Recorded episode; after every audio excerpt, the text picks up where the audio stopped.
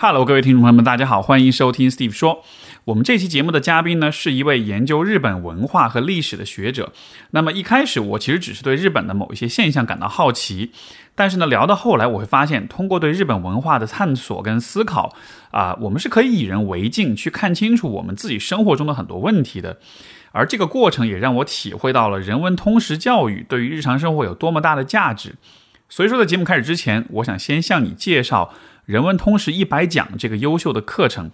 这个课程是由大观学者共同体策划制作的。这个共同体包括了刘擎、施展等等非常有影响力和思考力的青年学者。他们和其他的学者最大的区别是在于，他们打破了原有学科的体系限制，会定期的集结在一起，一起去思考那些人类社会的原问题。那么，人文通识一百讲是由大观学术团体当中的九位老师主讲的。涵盖了宗教学、哲学、政治学、法学、经济学、社会学和中国历史这七门学科。这个课程它不只是简单的告诉你传统的那些学科知识，而是说用更根本的方法去告诉你这些学科的底层逻辑是什么样的。比如说，宗教学处理的是人最初直面死亡的恐惧，哲学是追踪了人进入到世界之后的惊奇，政治学解决了人与人冲突引发的权利。啊，法学为了解决冲突、形成秩序、制定规则；而经济学处理在秩序中交易而做的选择；社会学呢，则关注人与人聚合的共生。而在这些生存的基础之上，啊，大观学者们也会进一步追问更本质的问题，就是我是谁，以及我们中国人的命运从何而来，又走向何方。那么，我觉得在今天这样一个充满了变革跟不确定的时代，其实建立起这样一些很底层的认知。它既能够帮助你找到内心的力量跟方向感，另外一方面也能在生活中、工作中帮助你做出更明智的选择判断。也是因为这个原因，我反复的在节目当中推荐《人文通识一百讲》这个课程。那么，如果你对这门课程感兴趣的话，最近刚好可以趁着喜马拉雅的啊一二三狂欢节获得一个五折优惠。我们之前 Steve 说听众的专属优惠是七折，现在的话，只要在十二月十五号以前购买的话，就可以享受这样一个更低的价格。那么，我会把购买的链接放在节目的简介和评论栏里面。想购买这门课程的朋友们，千万不要错过这个机会。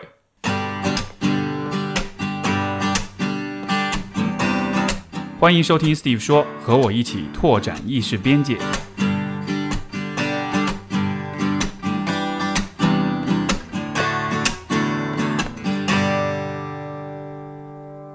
Hello，各位听众朋友们，大家好，欢迎收听 Steve 说。我们本期的嘉宾是李永金，他是东京大学博士，华东师范大学政治学系的副教授。啊，是一位专门研究日本问题的学者。然后呢，李老师现在有两本著作，一本叫《分身新日本论》，一本是《变异日本两千年》。所以欢迎李老师来我们的节目上。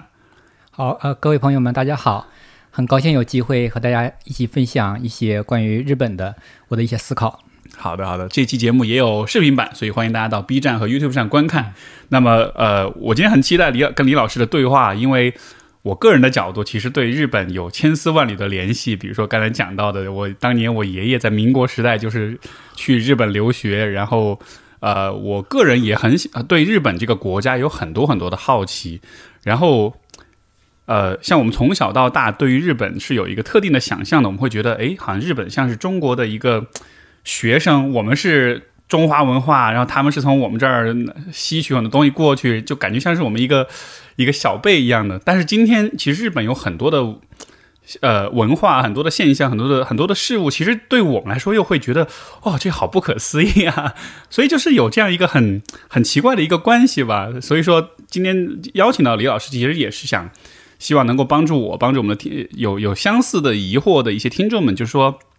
呃怎么说呢？就就是建立起一个不同的一个对日本这个国家对它文化理解的一个框架。啊，尤其从青年文化的角度来说，其实日本，你看，通过动漫也好，通过比如说饮食也好，通过文呃文学美学，它其实对今天中国的啊年轻一代的生活是有很多很多的影响的，对吧？但是就是怎么去理解这些影响，所以这些都是我们今天打算去聊的一些话题。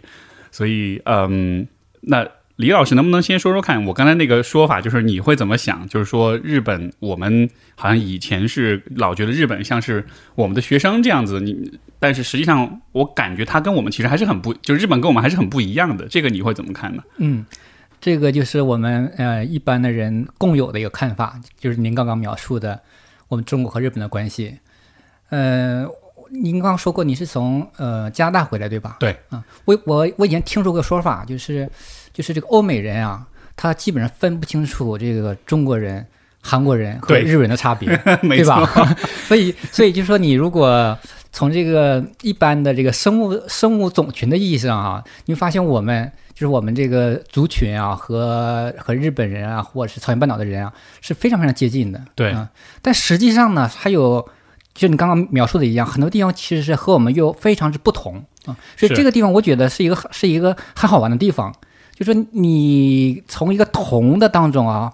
能看到那个不同。嗯，从不同当中看到同，这个时代给我们提供了一个什么呢？我我称之为就是自我认识的一个契机啊啊，就是说你可以通过这方式去思反思去，哎，为什么我们这么像啊？但是形式方法不一样，考虑问题方法不一样，文化的呈现不一样，所以我觉得这就是我们今天看日本啊比较有意思的好玩的地方。嗯，你说那个真的说到点上了，就是当年我们在加拿大的时候，就老外白人看日本、韩国、中国人完全看不懂，嗯。就完全区分不了。嗯。但其实我们看一眼就能看出来，谁是韩国人，谁是日本人，嗯。穿着打扮、长相、行为举止什么，嗯。就还蛮还蛮区还蛮不一样的。但是你可能要稍微加一个限定，啊。就我的观察啊，就如果是单个的、单个的日本人、单个的韩国人或者单个的中国人，比较难以区分。哦但是，一，旦是一个一个小团体，比如说没错没错三五个人，基本上呢，你也能识别出来不一样的地方。哎，对对对，嗯确实确实如此。因为好像就大家在一块儿的时候，那个那个一小群人那个氛围，好像就会会有点不同。所以这个地方实际上就是所谓的这个呃文化或者观念的力量。哎，你会你会怎么区分，或者你会怎么描述？比如说你看到这几个人可能是日本人，你觉得通常他们的特征是什么？呃，我也听说过一个一个说法啊，但是我我我没有具体去去这个验证啊。嗯他说，比如说走路的方式啊，那么日本人走路方式特点是什么呢？是就上身比较直，走路是非常非常直的。然后我们中国人走路特点什么呢？就是愿意左右去晃一下。我当时听完之后，我仔细想一想，有道理 啊，和我的经验是相符的。嗯嗯，就类似这样的小细节是蛮这个非常多的，蛮多的。嗯，是。那因为这个李老师也是在日本留学读博士什么的。那当你这个就就最开始就是你是怎么就是对整个对于日本对整个这个大的话题是产生兴趣的？因为我听你口音，你应该是东北人对对吧？对，正宗东北人。就啊，OK，那哇，这个又有一个很有意思的问题，就是东北人就是在在在这种一般的刻板印象里面，东北人跟日本的这个关系其实又很又有很多历史渊源这样子的，嗯对吧？嗯那那从你的角度来说呢，你的你的这个就是说从人生轨迹上来说，你是怎么嗯到这个方向上来的呢？呃，这说来话长了啊，呃，有很多偶然性的因素啊。我好像是在什么场合我说过一次啊，就是当年偶然间读到了春藤康成啊，就是这个呃呃这个诺奖诺奖作家的这个获得者啊，读他的小说，当时当时当时眼眼前一亮，就是觉得哎，怎么会有这样的一种世界，这样的一种社会？他整个故事呢，可能里面只有一个人、两个人、三个人、三五个人，大量的情节呢，就是心理上的对话，非常之日常，非常之宁静。哎，当时我觉得这是个比较特别的地方，所以后来毕业之后呢，也是因为偶然的原因，哎，就到了到到了日本。嗯啊，对，你说你说的确实是啊，日本的像文学作品，它其实都很非常细腻，对于人的那个呃描写都是从很像是白描一样，但是在那个当中有很多很多的非常微妙的东西，好像他们特别擅长这样子啊。，对，它有一个专门说法叫叫这个私小说，嗯就是就是描写个人心理的、个人的日常生活形式的一些一些一些做法。它对应的呢，就是我们常见的，比如说呃经典的，比如欧美的小说，比如俄国的小说，它是你可称之为这个社会小说，甚至有有有浓烈的这个宗教的含义、政治的含义。当然，我们中国也有我们中国特色啊，有我们中国特色小说。是那、但日本它是这个别具一格啊、呃独具一格。嗯，对对对，这个真的就是说，看到日本这个国家哈，你看他们有很多东西是，嗯、你看我举几个例子，比如说，呃，首先动漫就不说了，这是可能是最大的一个特色，对吧？日本的动漫现在应该是影响整个全球范围内的这种很深的影响力。比如说日本的情色情文化，这是一个在我看来特别不可思议的一个事儿，在这么一个保守的这个这样一个国家里面，然后又比如说这个呃日本的这种就是婚恋的观念、性别的观念，对吧？嗯呃呃，包括呃，我想到日本，会想到比如武士道精神，由此延伸出来就是可能对于生死的这个观念。呃，但我有一些粗浅的一些接触，就觉得这些东西跟中国真的非常。非常非常的不一样，因为按道理来说，大家也都是农业国家，然后这个大家的这个种族上来说也比较接近吧，基因上我想也许是比较接近的，但是就你看他们出的东西跟我们的东西感觉就特别不一样，所以这个是一个特别让我觉得很困惑的一个事儿。对，呃，其实你刚刚提到的几呃几个这个文化现象，呃。都已经成为这个今天日本社会日本文化的这个标签了。对，就提到日本，我们会想到想到一个一个词，对吧？比如你刚刚提到的，比如说，哎，它是不是它是不是色情文化呀？对，实际上呢，呃，我正好我在书当中啊，在我这本书《变异日本两千年》当中呢，也正好还处理了这个问题。为什么呢？它确实是我们我们平时觉得在我们心当中觉得那个国家那个族群和我们不一样。比如说，你看看他这个。呃，有非常发达的这个色情文化、色情产业，但是我我的观点呢，就是略有不同。我觉得这个，呃，我们的看法应该是看到它现这个文化现象背后的这个生活本身、生活机制本身啊。呃，当然这个话题比较呃这个比较大哈。呃，我在书中具体处理什么呢？就是说，我们需要看到它的一种普遍性的啊。那么再具体点说啊，比如说，如果说是色情的话啊，其实呢，可能各个民族、各个国家都有类似的这种表达，只是呢，因为比如说法律的规定啊，然后一般的习俗的看法呀，表达程度程度上是有差略有差别而已，但是没有实质性的不同。嗯，所以日本的这个色情文化的发达，或许也是在于它在表达上，它可能是很。很直接、很直白的，因为我记得在去我去日本玩的时候，你有走到有些这种红灯区，就满大街贴的，对吧？就就非常直白，非常这种。这个和一般来说，我对于日本人的这种影，因为一般都是大家会印象中会觉得啊，是是很彬彬有礼的，是很是很保守的，是很谨慎的，然后是是很压抑的哈，就是日本人的这种典型的性格。但是你看到这些，你就会觉得就像是一个，其实就像你说，就是一就像是一个人的另外一面一样。但是那一面肯定是有它的一些来源跟逻辑在里面，对，只是我们不了解。对对对，嗯，这个确实是，如果是这个初到日本啊，在视觉上是蛮冲击人的，就是觉得怎么可以可以有一些我们觉得是不可描述的一些画面啊，就可以就可以就可以做成这个书啊，或者是这个这个杂志啊，放放在这个书店里面。对，也感谢了日本的这个小片儿，启蒙了一代中国男生的性教育。其实呢，这个，呃，我不知道你有你有你有没有印象？我刚刚谈的话题的时候，我把这个书翻开了啊。嗯。其实这个我在书中是引述了很多说法，就是描述这个事情。其其实它不单单是我们有这样的一个看法，即便是呃，比如在这个呃，在在这个呃性文化方面啊，这个呃这个规制，就是说这个规矩比较少的这个欧美国家，这个欧美人士到了美日本之后，他同样也会受到类似的某种这个。这样的一种这个冲击，嗯，就觉得哇，怎么会这样？对，那那在我们看来，我们会认为西方那就是一个比较自由的文化，对吧？那日本也比较自由的文化，那么那么西方人到了日本之后，他觉得应该是很很司空见惯的，应该不会有什么吃惊的地方。但是呢，据我的了解呢，西方人到日本的时候，同样会受到一种文化上的这个叫什么呃震撼啊，culture shock 啊，受到这种 shock 啊，对，嗯，所以这个地方呢。呃，我觉得呢，不是说，呃，这个这个色情文化本身，而是说它展现的形式是让这个西方人可能更为吃惊一些。所谓的展现的形式呢，啊，我书中有个说法，就是说它它更为精致一些，啊，更为精致，就是它将它提升到了某种这个艺术上的水准。这个时候你看的就不单单是一个让我们觉得是有一些可能不可见人的、不好这个公开谈论的一些事情，他把它。做成一种艺术性的表达，嗯，就是你换言之，你从中获得了某种啊某种程度的多少多少，我我就不清楚了，某种程度的一种审美的感受。我觉得这一点呢，是我们观察或者或者看日本的这个打上引号的这个色情文化的时候一个非常重要的一点啊，嗯，就说它的目的可能不完全只是去满足这个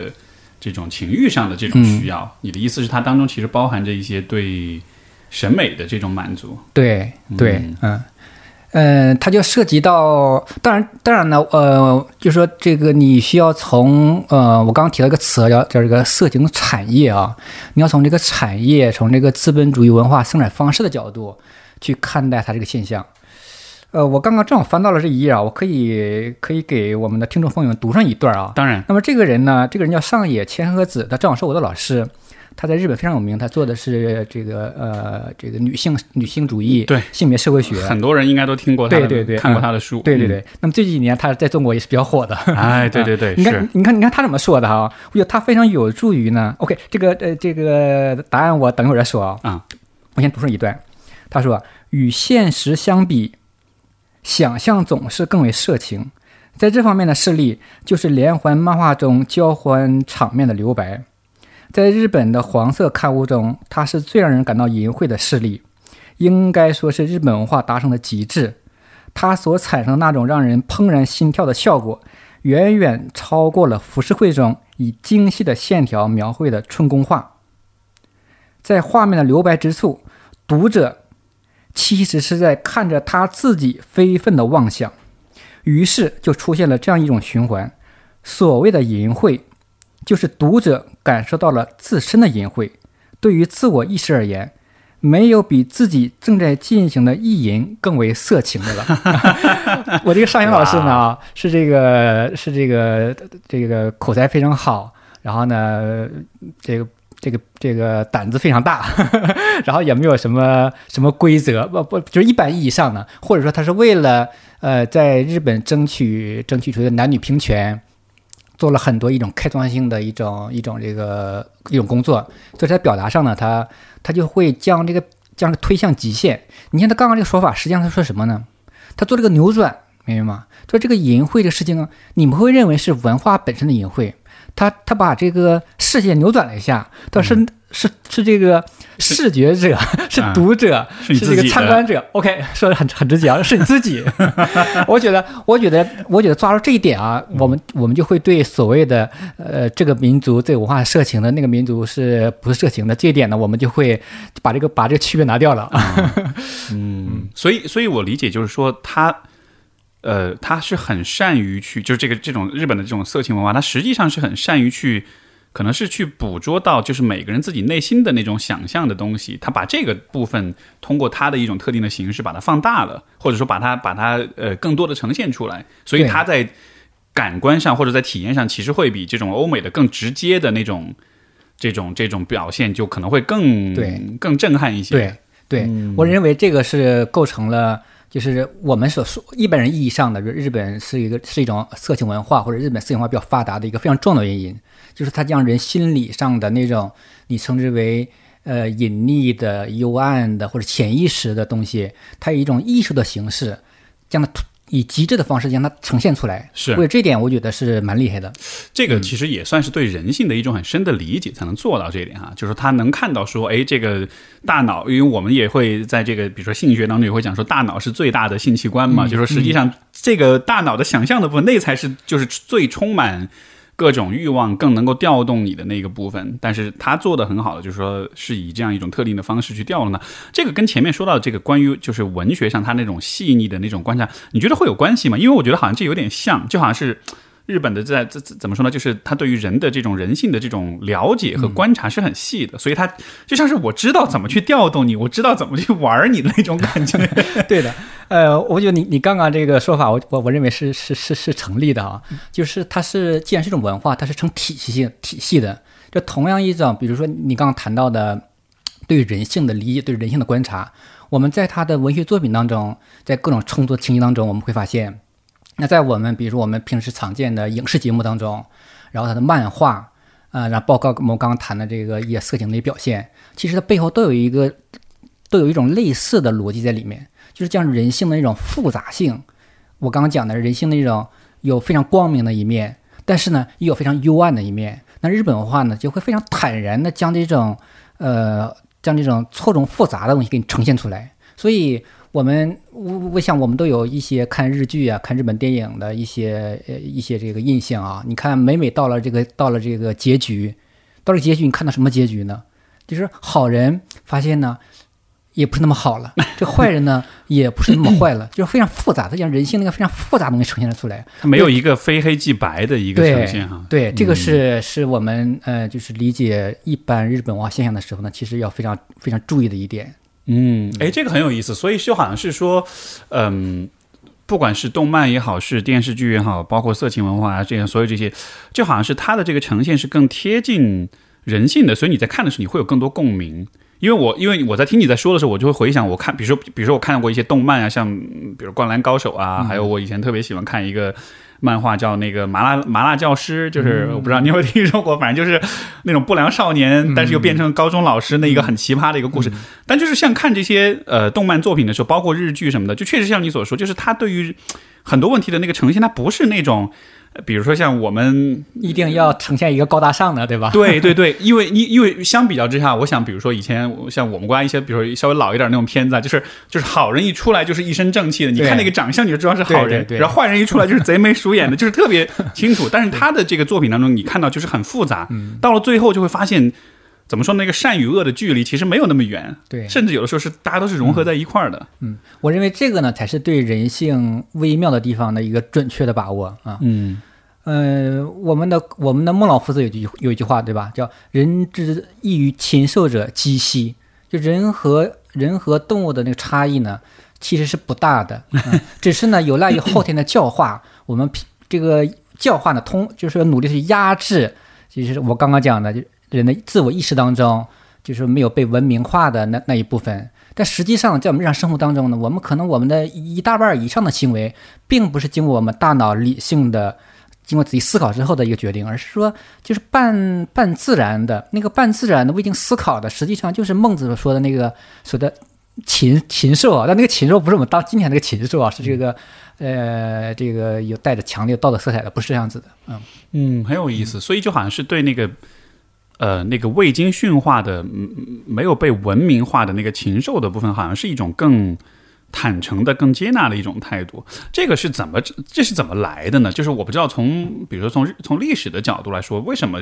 日本走向这样一个方向？你看，比如其他的国家，中国也好，或者其他国家，好像相对来说就没有它这么在这个问题上就走了那么远一样。你觉这个你会怎么理解？呃，其实这个呢，恰恰是我在在这本书当中第一部分啊，非常非常注意去分析的一个一个问题，因为它我们刚刚讲了很多，呃，吸引呃吸引我们的一些文化现象，或者让我们非常吃惊的文化现象，其实呢，都源于它这个文化的这个起源和它这个呈现啊，嗯，如果按照一般的说法的话，那么它。这这个我们在今天在现代日本看到的文化，实际上是有大量的，呃，大量的古稀时代的啊，比如说两千年前、三年前、三千年前、四千年前，他们的生活的一种一种一种遗留、一种遗迹。那么实际上，我们所有民族啊，都是从历史走过来的。但是很多国家在走的过程当中呢，因为各种原因啊，可能或者是因为遗忘，或者是因为断裂，它的那部分文化消失了。但是日本呢，它有个特点啊。它是将传统的文化或者古稀的文化有大量的保存了下来，所以今天让我们吃惊的呢，并不是说真的是日本独有的，而是说我们也有，其他民族也有，只是我们可能遗忘了，只是我们可能已经消失了。那么日本因为它的特点，它保留了下来。啊，所以呢，就是当我们看到日本文化当中，我们刚刚讲有一些奇异的、奇葩的，甚至是变异的、变态的时候，这样的现象的时候，哎，这个时候我们就要当心了哦。说它可能更是呈现了，就是人，就是一一种文明或者是一群人，它是演化过程当中，它走的那各个阶段，它都留了下来了。所以我觉得这是日本文化非常有意思的地方。哦，哎，我看我能不能这么理解，就是说。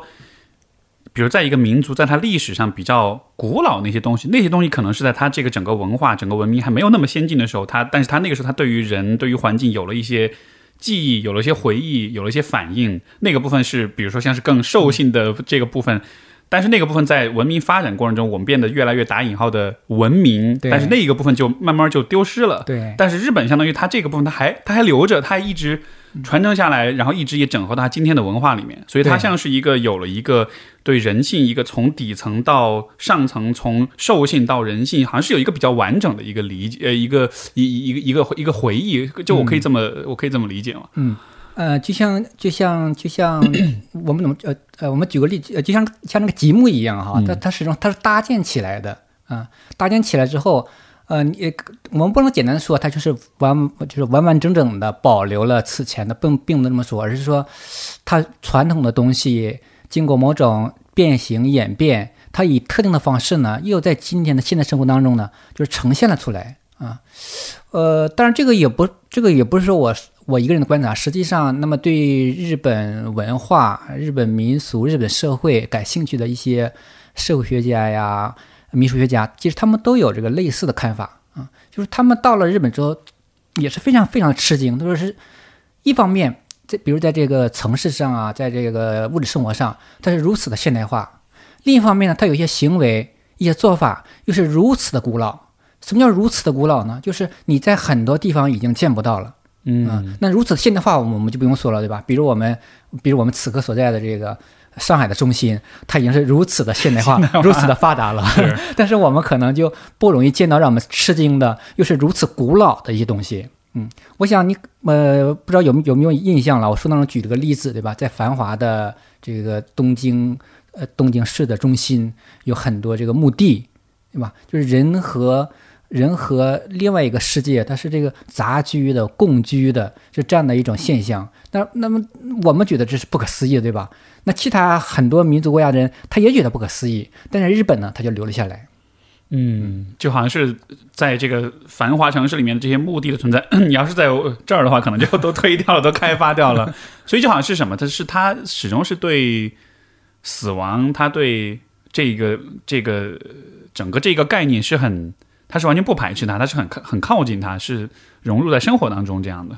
对，就是我们可以将它，呃，如果用一个词概括的话，我们可以将它理解成一种自然主义啊，就是对于生命，对于生命啊，对于人的生活，保留了更为传统的，呃，基于人自身的一种观念。那么我们今天啊，我们当下呃 熟悉的呢，恰恰是就是这个现代文明。工业文明，然后呢，或者说这个资本主义文明等等等等，呃，那一个词呢，现代文明，就现代文明之下的对于生命的看法，这个当然我们是这样的一步一步走过来的，某一项是无可奈何的，但是我们也不要忘掉人存在的本身，对吧？人存在本身，人是什么呢？人也无非是大地上的一种一一种生物，对吧？你和你和宇宙的万千事物之间有着有着千丝万缕的那个关联，只是呢。在这个现代的生活方式之下呢，就是我们进入了某种这个遗忘的状态。嗯，哎，我非常对对对，你说这个我觉得非常重要，就好像是今天现代人是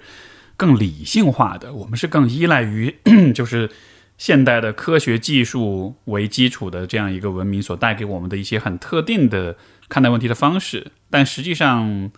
从我的专业说啊，我恰恰觉得这正是今天人们的很多，比如说心理问题的这个所在，就是我他会认为说一切都是要靠理性去解决的，一切都是靠工具、靠科学、靠逻辑去解决的。但是你看我们的工作当中，很多是很多问题就是情绪性的问题，是更动物性的，是更本能的。但那个部分在今天的社会当中是很被遗忘的。对对，呃，实际上我我平时给学生讲课的时候，尤其是给本科生讲课的时候，我是非常强调这一点的。就是我们整个近代文化、现代文化，它是建立在理性主义、建立在科学主义基础之上的。那么一切呢，必须转换成一个可以可以理性呃计算的、理性表达的、逻辑表达的，我们才认为啊，这是好的，这是有价值的，这是科学的。实际上并非如此。实际上，我们可能我们的行为百分之九十以上是未经过我们刚刚讲的这个理性呃这个理性思考的、理性计算的，是依据什么本能？依据我们的情感，依据我们的我们的欲望，我们的各种记忆，嗯，所以你若你如果如果理解了这一点，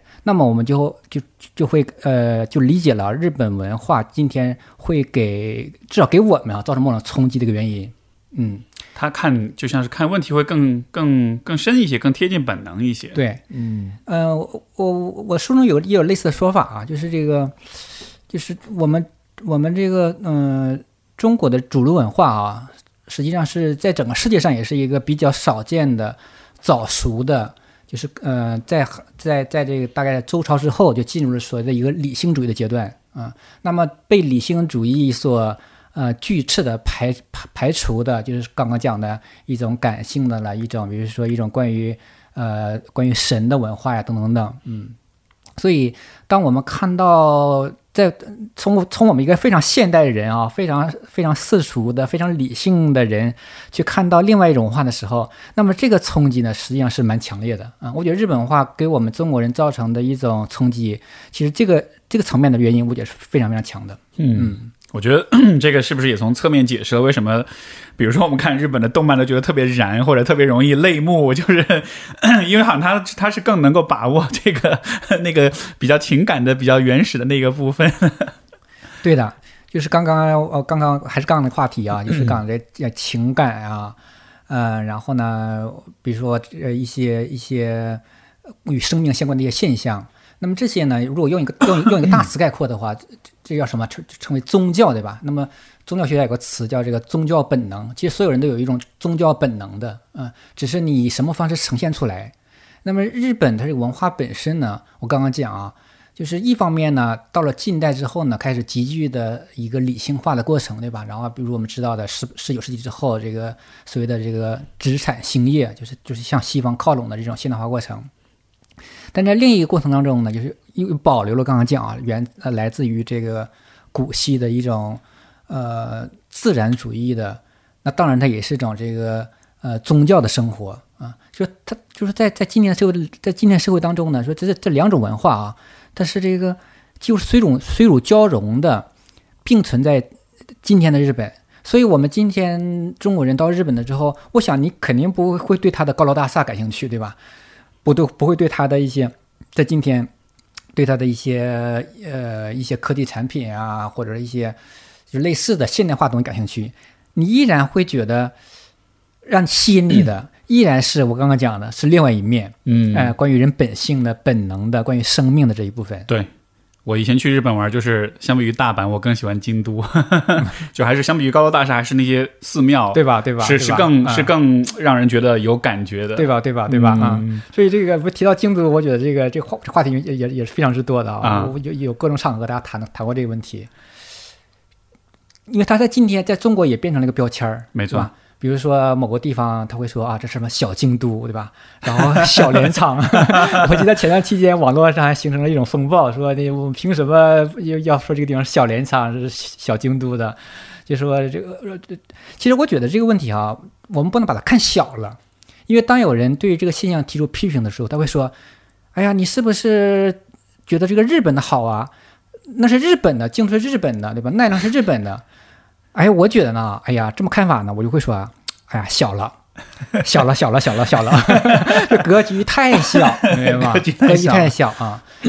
呃，说什什么意思呢？一个呢，如果我们从非常大的意义上啊，这个大的理论上，就是说，O OK，我们的生活共同体，对吧？人类共同体 啊，对吧？呃，那么那些人呢，我们称之为日本人，生活在日本列岛，那我们呢，生活在这个东亚大陆，对吧？我们是一这个一水之隔。这个是一个意义上的哈，那么这个意义上就是就是非常宽泛的说法了，对吧？我们所有人都都是一样的。但是还有非常关键的一点，嗯，就是这个京都的文化，它吸引你，或者吸引我，为什么？吸引你、吸引我的原因，是因为它就代表了一个什么？代表了人更贴近人存在本身的那种文化，啊，这是这是一点啊。在这个意义上呢，这个京都呢，奈良呢，你不要说它是日本人的，明白吧？它也属于这个人。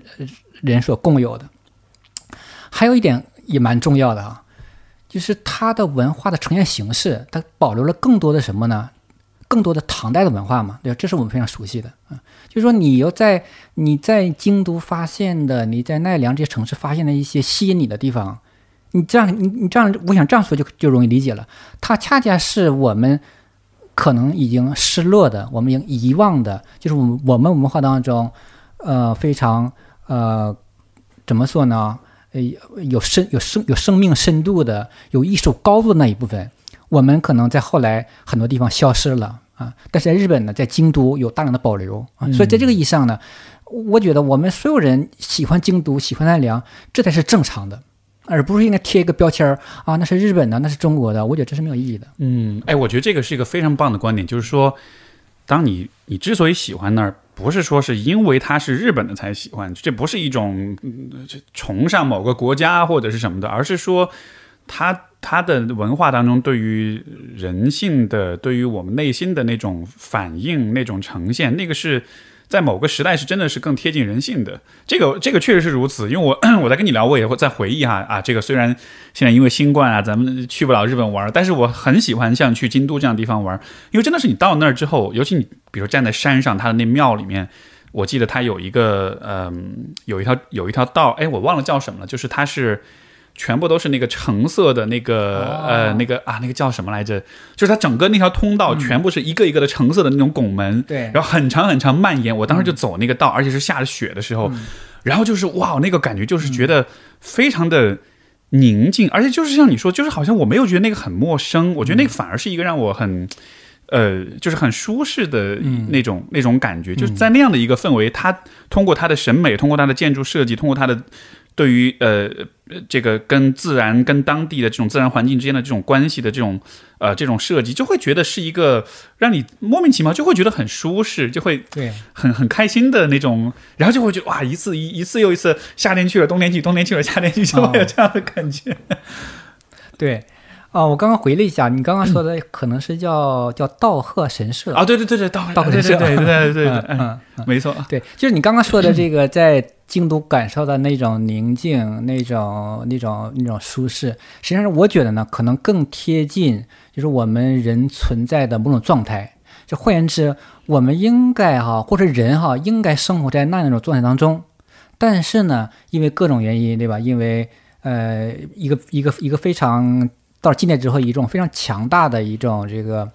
所谓的现代化的生产生活方式。那么这个生产生活方式呢，自然而然呢会造成，比如这个人和自然关系的某种某种某种某种这个断裂，然后呢造成某种遗忘。呃，所谓的这个久在樊笼里，是吧？你不知道自然是是什么了。但是这个京都呢，啊，为为日本人、为中国人、为我们所有人，就保留了。你你的心当中的某种故乡，嗯这个故乡你还是意识不到的。但是呢，你到了那个现场，就会激发出就是你刚刚讲的感受，觉得哎呀，这个电影怎么似曾相识呢？怎么让我非常的舒适呢？对吧？那就对了。是，哎，这个我我突然想起，我已经应该是很小的时候，可能就是我记不得，就是我当时看过一个电影，但是那个电影叫什么我完全忘了。但是那电影中有一段呃话让我印象非常非常深刻，我刚才突然想起来。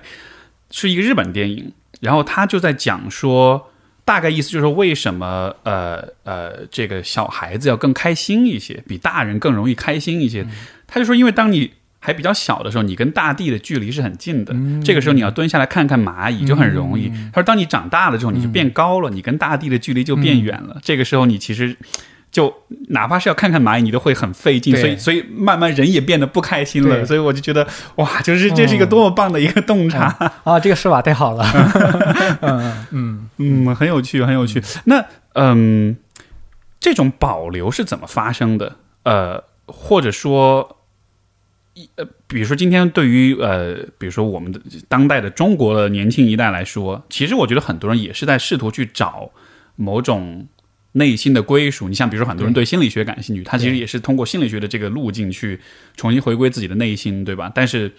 呃，我很好奇，从如果从日本文化的或者历史的角度来说，他是怎么保留这些东西的呢？因为你看它的现代化程度也很高，而呃，现代化和传统文化之间的那种冲突，那种。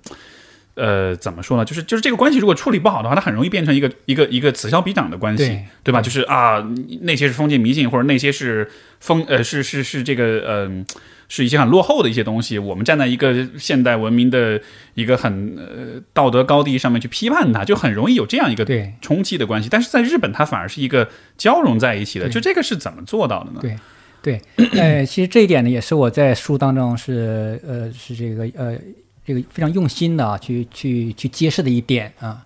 那么我我觉得可我们可能需要从两个角度进行把握。一个呢，就是我刚刚其实已经提到了一两句啊，就是它的一个自然地理状况，就是它和它和这个大陆之间的那个距离，就是在历史上那个距离呢，它是不远不近，对吧？它和朝鲜半岛之间隔了一道 这不宽不窄的这个叫对马海峡。那么在古代那个技术条件之下呢，哎，努努力的就可以过去。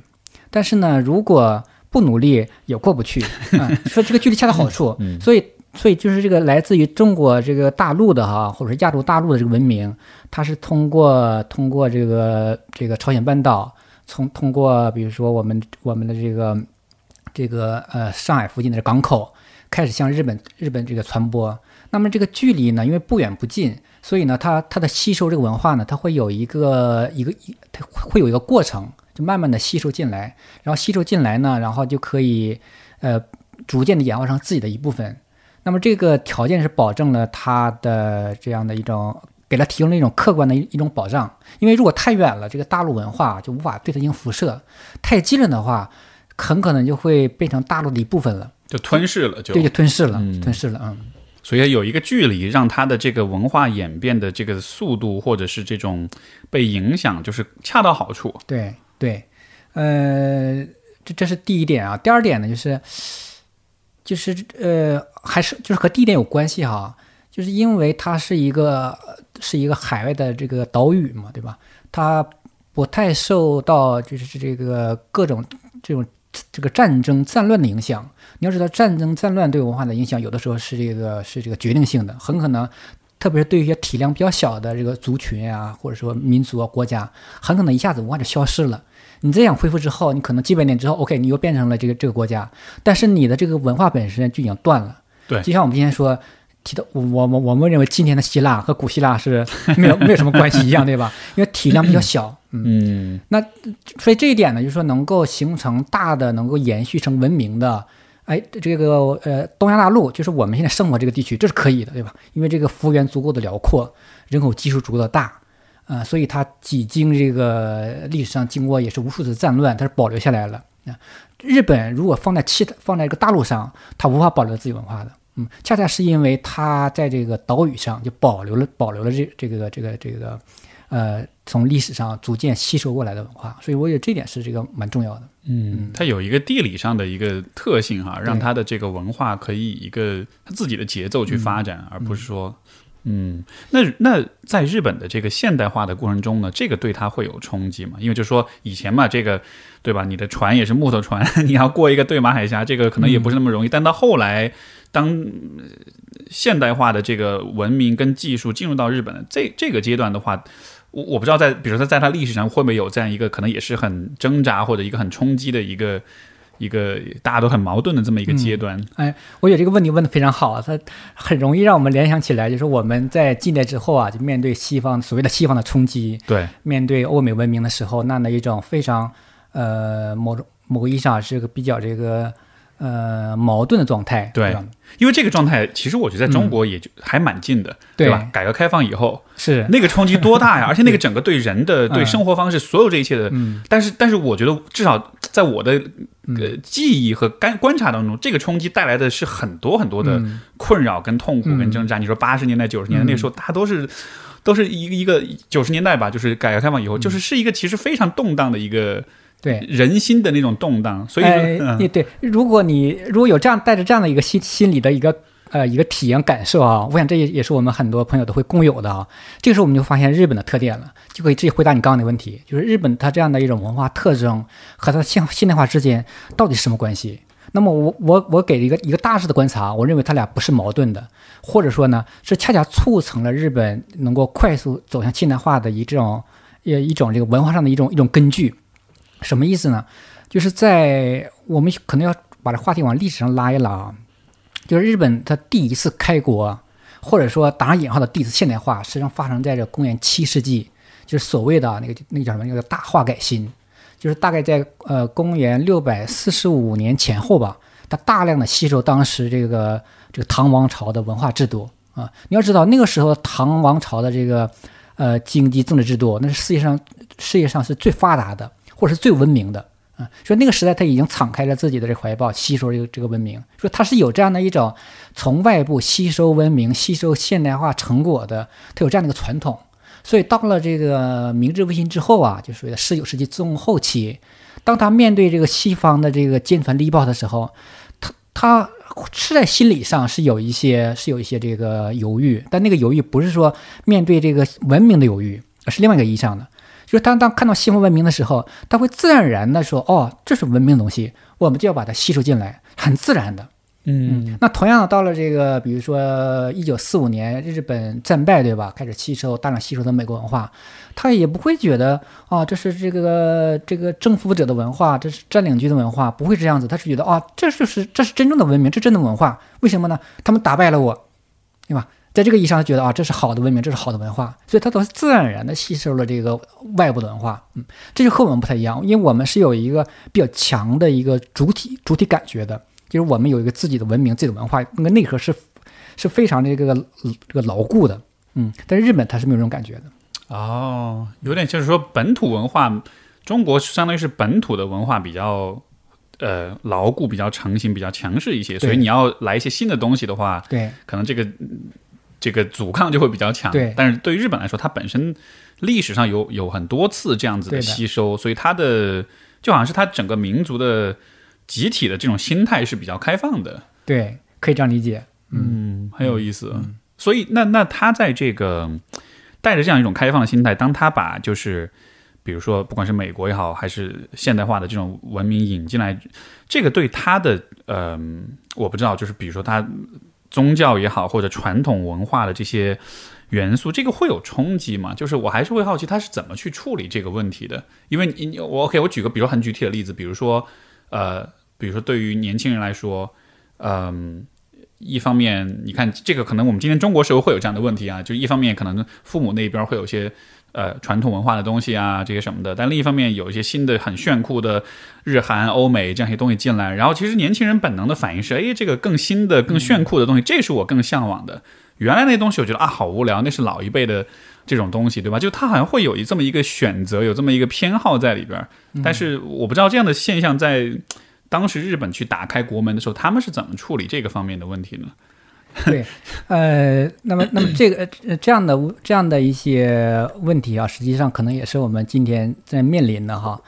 呃，也不单单是我们，实际上是所有的国家民族。在它这个走向现代化、现代社会过程过程当中，都会出现的一个问题，就是因为现代化它是趋同的，对对对，啊，它是基本上是有它有一个它有一个趋同的压力，是就是说大的一个趋势是整个全球化造成，就是所有地方的文明都在被一个全球化给去给冲击，所以你看很多人开始去哀叹，比如说啊，这个文化消失了，那个文化消失了。他们会觉得是是是因为其他的机制，比如说是因为政治的力量，或是因为其他的力量，其实不是这样子的，更多的是这个现代化本身的。那么这个现代化本身又和人的这个欲望是挂钩的，对吧？比如，假如这个这个村落以前没有通公路，那么它保留了一种非常这个田园牧歌式的生活，非常传统的。但是通了公路之后，然后呢，外面的人进来之后，外面的人呢会把外面的人的。外面的人的各种观念、生活方式带进来，那么里面的人发现什么呢？哦，外面的人生活方式不错，他就和他那个欲望呢产生那种共鸣。对于是乎呢，他就会会抛弃一部分此前他这个日用而不知的做法，这个观念啊，这个习俗啊、礼仪啊。然后呢，我们现代人会认为呢，啊，你抛弃的那个东西是好的，你为什么要抛弃它呢？所以呢，这个时候包含着一种就是观察者的一种傲慢，对吧？没错，没错。就你像比如说，你说这个，我想到有很多这种传统手工艺，对吧？那那现在很多这种传承后继无人，为什么呢？年轻人都出去了，去大城市里面工作挣钱了，那没有人再愿意待在这个村子里去织这个布，或者是做这个什么手工艺的东西。所以就所以就刚刚你提这个问题，我觉得需要引入一个比较重要的一个变量，就是这个时间的尺度啊。就是假如这个过程持续的是。呃，持续时间相对长，嗯，那么呢，我们就会发现什么呢？发现啊，它是保留，它有它有选择机会，就是说，当我看到一种新的生活方式的时候，我会更从容的决定我是接受还是不接受啊。但是如果这个时间在急剧的压缩啊，那么这个时候呢，可能一下子你没有时间去考虑，或者没有时间去保留、去去去去反思、去回顾，那么你的文化可能消失了。那么日本特点为为什么呢？它虽然是在我们说在十九世纪中后期之后开始这个现代化，对吧？但是呢，它这过程呢也也也是拉的比较长，虽然虽然步步步伐非常快啊，拉了比如说这个五十年、一百年，对吧？说将近他用将近一百年的时间去吸收吸收这个这个这个西方的或者现代的文化，那么这这过程当中呢，就使得他更在更从容一些。所以它能够保留一些这个这个这个这个传统的生活方式。所以这里面其实很重要一个问题就是时间太快的话，嗯怎么着你都你这个冲击无论如何都是受不住的，所以还是得时间慢一点。你看看，你看看我们，你呃，比如说我们中国对吧？我们中国改革开放之后，尤其是在就是呃二零零年，也是最近二十多年吧，对吧？其实这个变化是非常非常巨大的，只是我们身在其中啊，我们可能觉察不到。但是从外部看来，我们我们这二十年的生活变迁是就在整个人类历史上啊，我们说说我们我们对哎都是罕见的，没有？没错就是我们整个生活方式。对，但是呢，它只是这个二三十年的功夫啊啊，是，就是嗯这就现在，比如说年轻一代，就比如说是，呃比如九五后、零零后，他可能都无法想象啊。就就比如说，也许在爸妈那一辈儿，嗯。你要打电话，你是需要去村口的公用电话排队的。嗯今天是手机拿出来，随时每一个人的动向你都把握的清清楚楚，对吧？那会儿是要用粮票去买东西的，然后今天是淘宝、双十一什么的，就是这个对比是是非常非常难以想象的。如果你稍微了解一点，比如说比如说五六十年代那个时候的生活的状态，你会觉得天哪，那像是 那像是古代人的那种生活。我我记得我以前在课堂上问呃这个问过学生啊，就讲社会学的时候，我说我说同学们，我说我们上海什么时候变成这样子的？很多人给的回答呢就说是哦是这个世博会之后变成这个样子的。世博会其实这个这个当然也是如此，确实是世博会我们变化比较大啊。其实我更期待他给如果稍微一点这个尺时间尺度的回答。因为我当时准备答案是什么呢？准备的是这个鸦片战争嘛，那时候我们上海开港对吧？第一次鸦片战争，第二次鸦片鸦片战争之后，然后我们开港，然后这个呃这个呃外国的外国这个他们过来定居，形成这个这个所谓的这个这个租租界啊或殖民地。其实那个是上海变成今天上海的一个非常关键的一个起点，但是在我们的就是这个这个青年学生的记忆当中呢，那通通是没有的。有的就是最近这个十几年的变化，嗯，很有意思，很有意思。所以他们真的是，所以这个真的是要理解一个文化，你得看它的历史啊。你从它历史的发展当中，就就有很多的因素，它的地理的 因素，然后它的这个呃接受外来文化这个时间跨度啊，就这些因素放在一块儿，造成了它今天就有一个相对更从容的去 去处理现代化跟传统文明之间的这样一个关系，所以就。这个确实，我觉得好像是我们今天像是享受不到的一种很特别的一种过程。呃，对呀、你你比比比如你刚刚提到我们这个生活的变迁啊，你看我们今天，你看我们今天这个付钱的时候，我我们的说法都变了，对吧？我们什么说法呢？我们会说，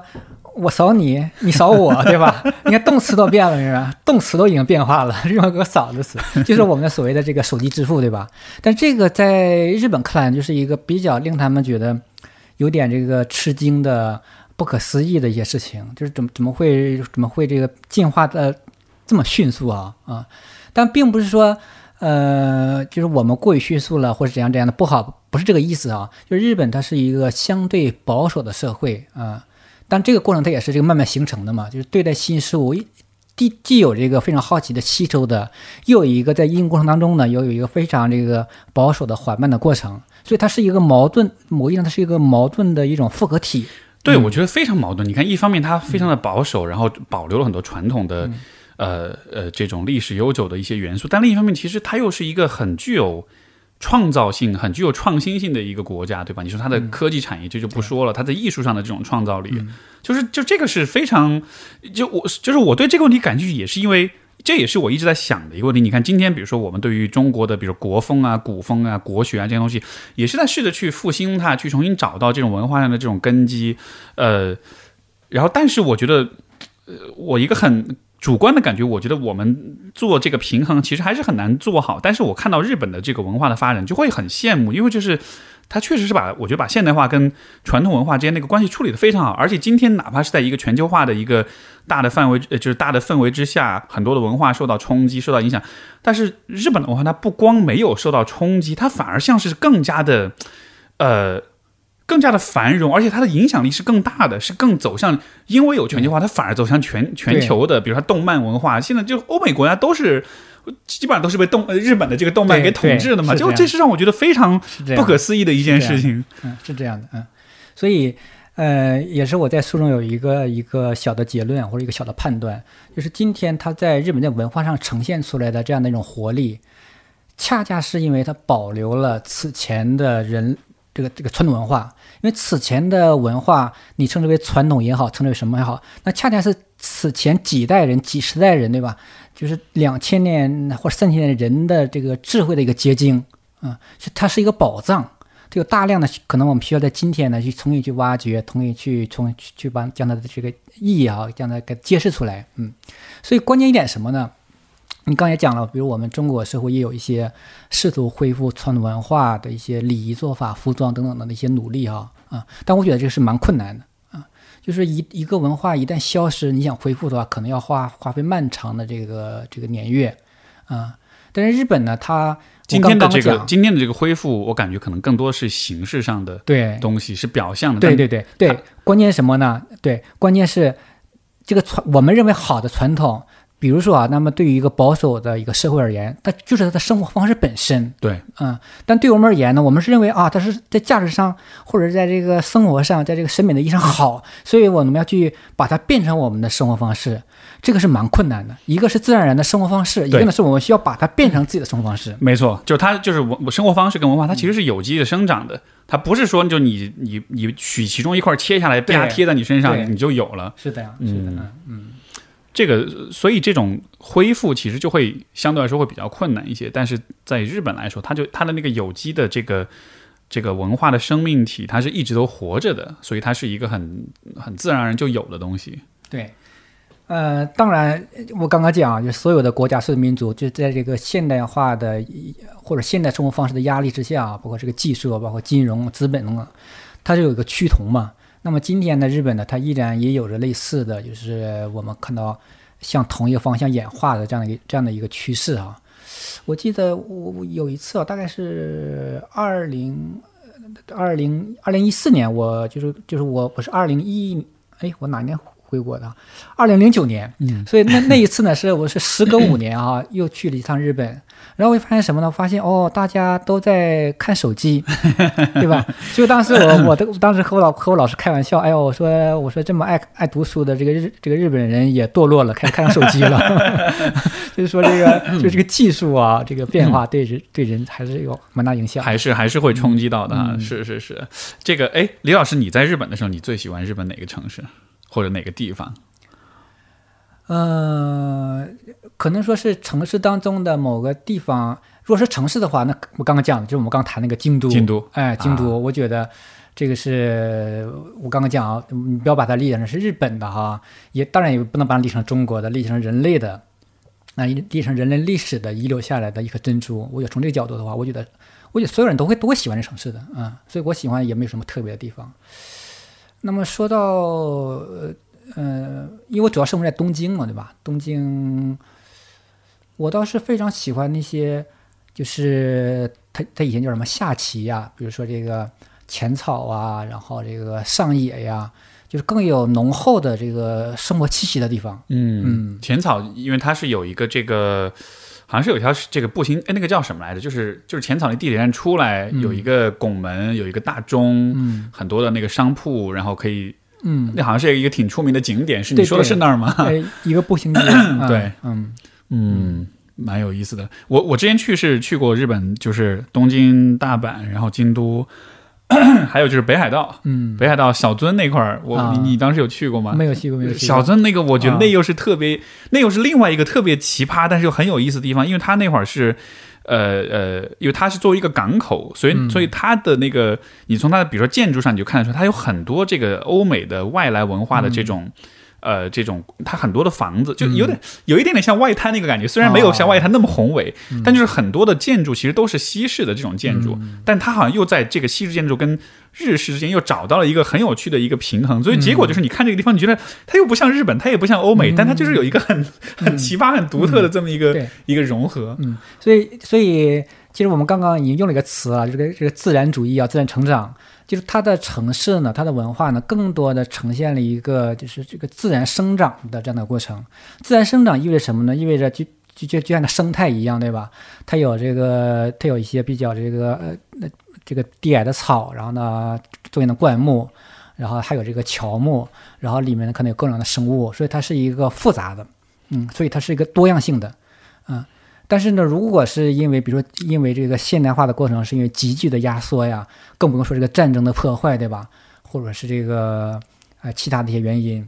呃，如果是因为这些原因会导致这个城市的景观呢变得趋同，对吧？比如说完全推倒重来，那么所有地方建的楼都是一样的。没错，是像一个城市，如果比如说你本来是有很多古迹，但是比如说一把大火都烧了，嗯这时候你重新再建的话，你你哪怕你再去做仿古的嗯这种东西，你修出来，其实嗯对吧？这个这个建筑本身就不说了，那人的生活方式，整个的这个氛围，其实都都都都不可能恢复到原来的样子。那这么说来，那那听上去好像怎么说？这是一个不太乐观，是个挺绝望的状况。就说如果我们从从看日本，再看我们自己的文化的发展，那是不是说就 短期之内我们就怎么说呢？就就就没什么太高期望了，只能这样。我我我我我我要稍微稍微那加一句啊，我要订正一下，就是我们今天谈我们今天谈法呢，我们只是说谈日本的特点啊，嗯。其实不包含着比如说我们中国文化和日本文化的一个。就是这个价值上的比较的意义上，我我我完全是没有没有这个含义的啊，也不存在不存在高和低的问题，明白？因为它涉它是它涉及到一个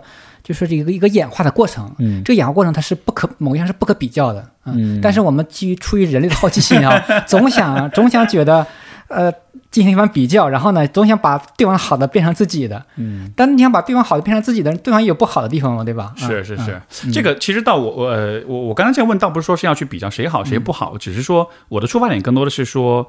呃，我确实觉得今天的当代的中国人的，你看，比如说从我的专业上来说，就是在心理上的很多的困惑、迷茫、不安全，就这些东西，它是有它的一个文化的一个一个来源的。我们今天的呃呃，你就是怎么说呢？今天的社会文化是比较悬，我我感觉是比较悬空的，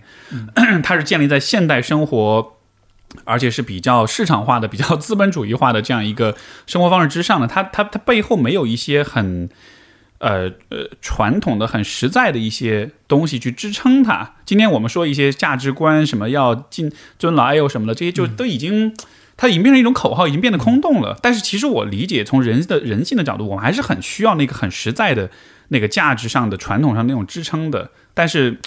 我以我的很直观的感受就是，我觉得这当中是有一很多的断裂，是有很多的这种悬浮，以至于人们沉不下来，他没有办法在生活当中找到一些很具体的一些支撑。比如说一个很具体的例子，就是今天很多人会，今天我们很多人会谈关于附近性的问题，就是说在城市生活当中，本来好的城市规划应该是让人们可以更多的相遇。可以跟你身边的人有更多的互动，更多的连接，对吧？像比如说在以前这种街坊邻居啊什么的，四合院啊什么，大家自然而然就会互动，这个互动就会形成一种很有机的一种生活方式，跟一种当地的一种文化。但你看，今天就是大多数人是住在小区里面的，小区是一个很现代化的规划，它是以这种呃呃土地的利用，是以这个呃人流的管理，是以整个管，就它是一个很强调效率、很强调商业价值的一个方式来规划的。那看上去好像这是一个更现代的东西，但是它破坏的就是人与人之间那种有机的连接。所以今天城市里面的人很容易感到孤独，嗯，因为他的。他他他不再有那个附近性了，他不再有那个我能够跟比如说楼下的小卖部的老板，我们经常会见面，经常会聊天，慢慢的就会熟悉，他不再有这种相连接了。那所以我觉得今天我们的生活在很多的方面都有这样一种缺失，就是本来可以有一个很自然有机生长的一些东西，但是没有了。嗯，那所以也是为什么我看到日本的文化，呃，我不是说它文化整体会有一个好像比我们更优的评判，而是说。他在这一个方面，我觉得他确实是一个让我觉得 算是一种羡慕，或者说一种就是想象说，哎，如果我们也能保留这样一些东西，那该多好！就是这样一个感，是这样一个感受。呃，对你刚刚这说法呢，让我让我产生很多共鸣啊，是我是我是完全赞同你的刚刚那个说法的，就是，嗯、我我们虽然无法为为为为其他人代言啊，就从我们自己自己的生活角。自己的生活的这个感受角度来而言呢，我觉得你刚刚说的是是非常准确的啊，就是这个，呃，我们可能需要哈，就有的时候呢，要静下来啊，去思考一下，就是我们到底是为了个什么哈啊？但恰恰是这个日本的文化的一些一些元素啊，就是我或者呈现给我们的这些元素啊，恰恰给我们提供了这样的一种契机啊，让我们去思考，就是说。我们到底在为什么忙碌？我们到底应该做什么啊？那么日本它有这样的一种，它它文化之所以会有这样的有这样的一种作用和价值呢？其实我们刚刚今天谈的很多地方涉及到了。一个呢，就是因为它这个现代化的过程呢，它是个虽然非常快的，但是相对的平缓啊。然后呢，它有一个它自己的文化上的一个特征，是保留了可能已经被我们遗忘的，但对于我们所有的这个生活品质而言，是更为重要的那一部分啊。那么日本文化呢，因为这两部分的原因，会给我们造成很多的启发，对吧？会带来很多的启发啊。对你，你说，你看，比如最直观的一个问题就是，这个你去日本玩，你就知道，大家之间相互的那个。那种礼仪、那种礼貌、那种对人的彼此尊重，你你且不说他到底是不是口是心非吧，就也许有些人会说啊，那只是表面的，对，有这样说 对吧？就但是但是无论如何，你当你被人们那样很很尊重的时候，那个感觉都是很好的。像网上很火的，经常会很火那种视频，就是比如说，就是一个这个行车记录仪，看着哎，这个斑马线停下来，小学生过街完了转转过来鞠躬，对吧？感谢。就就算他是装的，就算是老师教育，但是当你那么去做时，你就是会很开心，对吧？就这种，这这就是像我们前面说，它就是一个更贴近人性的。我就是希望这样被大家对待，我就是不喜欢在大城市里面人与人之间都是很冷漠，都不看彼此的。他就是会更有温度一些，不论你说他是做的是假的，是装的还是怎么样，所以就啊，我就觉得 这真的是挺令人羡慕的。嗯，哎，还有一个呃，这个地方又说到另外一个一个问题啊，就是李老师呃，因为以前我听过这么一个说法，我很好奇你的看法。因为说到日本的这个生死的这个观念，我听到一个说法是说，因为它是呃，日本是在这个它也是岛国，它资源也很有限，所以说历历史上来说，人的这个生命其实是比较脆弱的，就说是呃，生活比较艰苦，所以其实生死离日本的。每一个个体是很近的，所以这也造就了说他们在生死的观念上，他对于死亡这件事情其实没有那么避讳，甚至说他会呃在一定程度上他是很接纳，甚至说是很呃也不说崇尚吧，但是他是对死亡是更加是去美化他的，然后所以说才会有这种比如说武士道精神啊，比如说动不动就切腹了呀，就好像对他来说死不是一个那么的要去啊逃避很可怕的事儿，而是更像是一个。我我不确定应该怎么描述吧，但是大概是这么一个意思。我不知道从你的角度来说，你会怎么看这这一点？对，呃，那么这个话题我们又又又又回到了前面说的一个话题啊，就是，呃，他呃他的这关于生命、关于死亡的文化呢，实际上保留了人更为朴素的那一部分，就是这个这个生命的光感。啊，不是说他对于这个死亡没有没有这个没有忌讳，并非如此，而是说他他的这个文化呢，更保留了需要去直视啊，直接面对这个这这个这个这个现象，所以他他在他的这个呃现代生活当中，其实我书当中也举了一些例子啊，比如说你可以在电视广告上看到一些关于丧葬呃丧葬的礼仪的一些一些广告啊，比如他直接问你，就是你如果你如果快觉得自己这个。呃，over 了怎么办？你需要在什么地方呃，这个举办这个仪式啊之类的，都可以公然的做这样的一些广告啊。我想这些都是都是人可能都要面临的一些问题啊。我我我觉得佛教有个说法，就是说除了生死，就是没有什么事情啊。最大的事情，嗯，就是人的人的一切生活，人的一切呃日常的活动，那么最终呢，可能都要面对一个非常大的问题啊，嗯。所以就是说，因为死亡是生活的很必然的一个部分，那所以其实一个比较成熟的或者比较完整的一个文化当中，是应该包含很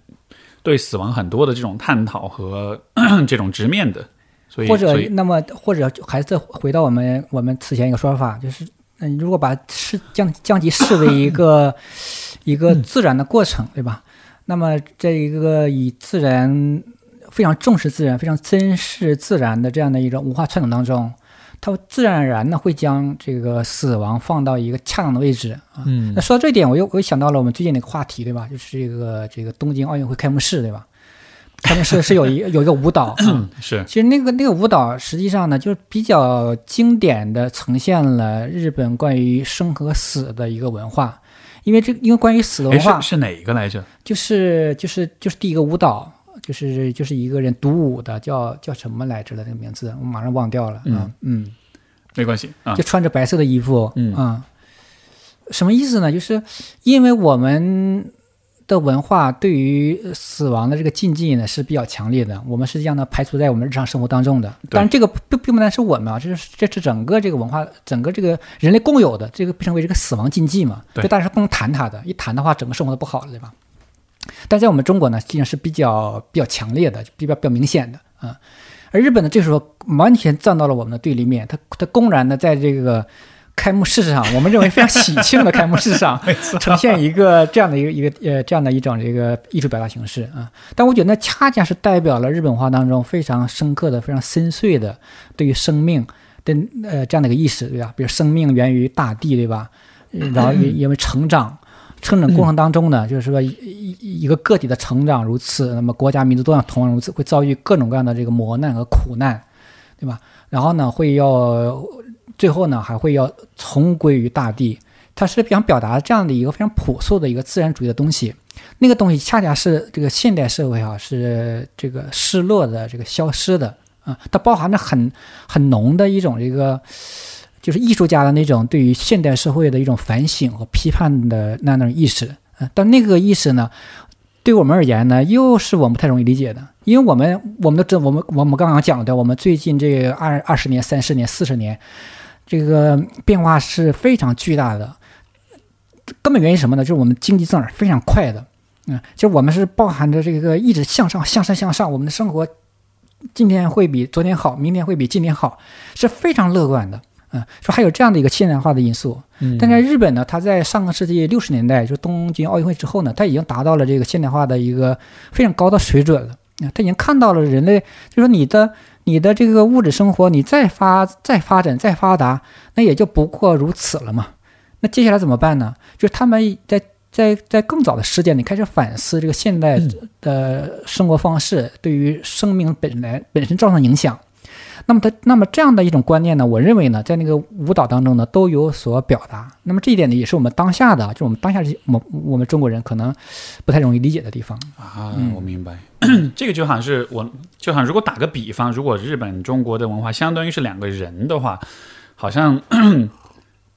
他的那个就是已经。怎么说呢？事业发展已经挺好的，这个时候开始思考人生意义的问题了。对，就已经到头了。我再赚更多钱也就这样了。对，但是他所以他开始想一些可能这种更反思、更内省的问题。但我们相当于是属于可能大学刚毕业还在打拼，还在 还在这个努力挣钱，所以这个时候让你去思考这种宏大的问题，就会觉得这好像不是我现在最关注的问题。所以当你当我看到那个人在想啊关于人生意义的时候，就有点有点差异，有点不能接受。对对。但是，是不是这也会是？也许在可预见的未来，其实可能我们也就是中国的文化，或者是中国的人，也会开始去，还是会开始慢慢去思考的一个话题。随着我们的这个经济发展，呃，对，这就把话题那个引向当下了啊。呃，那么在谈当下之前呢，我还我还稍微加一句啊，就是就是我刚刚那个判断，其实也不是我本人的啊。我在我的上一本书叫叫这个《分身新日本论》当中呢，实际上呃提到了一个。一个法国的思想家叫呃科耶夫啊，他在一九五九年访问过日本，他当时就得出个结论，他说这个什么结论？就是就是历史的终结。他认为啊，因为历史终结此前呢，只是一个哲学上的一个概念啊，他认为他在日本看到了历史终结的一个真实的状态。什么意思呢？就是大家大家大家的生活就非常的艺术化，明白吗？呃，个体的话，可能有个体的艺术的表达，比如说你你对你的服饰啊、服装啊，或你的生活方式。然后呢，一个比如家庭或者是群体、国家，